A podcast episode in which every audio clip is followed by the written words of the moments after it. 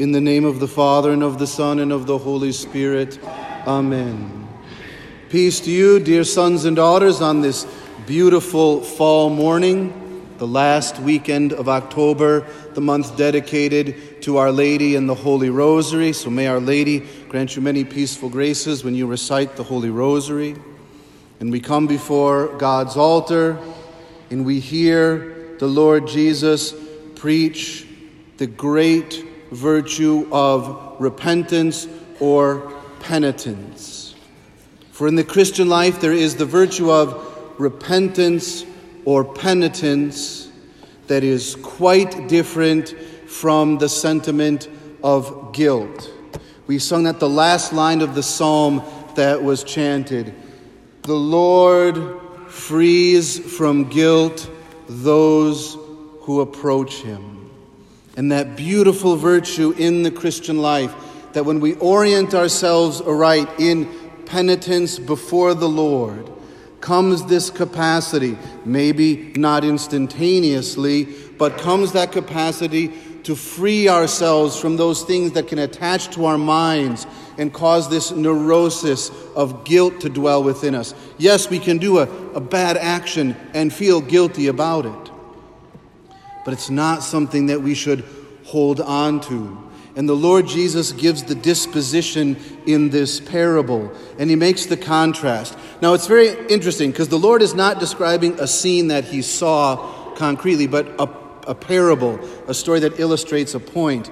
And in that, he has the Pharisee who says, Oh God, I thank you, I am not like the rest of humanity, greedy, dishonest, and adulterous. As a side note, that's seems the icon our Lord uses in a descriptor of humanity. And notice our Lord does not say, the Pharisee is a liar, or the Pharisee said untrue things. That's not what the Lord says. He just makes the contrast. The tax collector who can't raise his eyes to heaven, but beats his breast and says, Be merciful to me, a sinner. That prayer, that phrase, that is repeated throughout the gospel Be merciful to me, a sinner, or have pity on me, a sinner. Many times that is spoken by the Lord or to the Lord. And becomes a sort of icon of prayer, a disposition in the spiritual life, as it were, perhaps a foundational disposition in the spiritual life. For it is that humble heart that can recognize the glory and power of the cross we can let go of guilt because we eventually feel guilt about something we cannot repay. Right?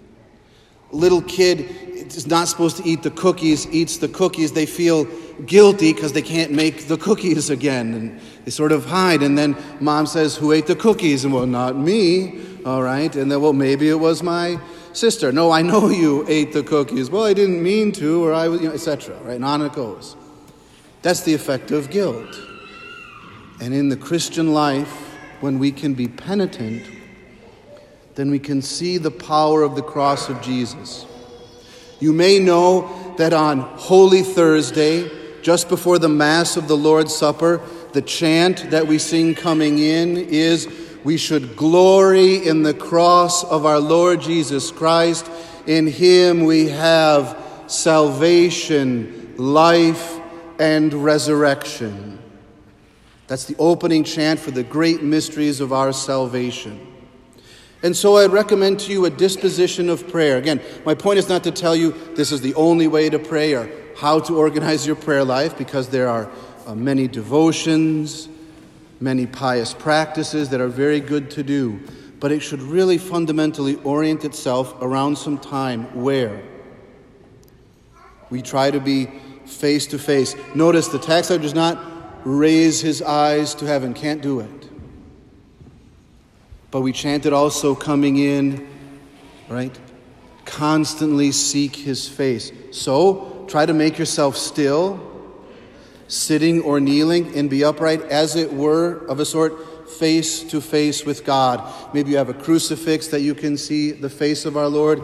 Maybe like an image of the Sacred Heart of Jesus, which also has his face. Or you come into the church and there's the tabernacle that's face to face. let, try to do your best to let the thoughts of the day behind, the tasks and so forth, and simply speak to the Lord Lord Jesus Christ, have mercy on me, a sinner. Lord Jesus Christ, have mercy on me, a sinner. Lord Jesus Christ, have mercy on me, a sinner. It does not have to be the totality of prayer life, though, you know, if you made a resolution to pray for a half an hour, it doesn't have to be the whole half hour. But if you did that for a half hour, that would not be the worst half hour of prayer that anyone did. And there are three basic effects to this orientation. Right? One, it helps us to clear our minds and present ourselves honestly before God. We all have tasks, we all have pressures, we all have concerns, we all have faults, and so forth.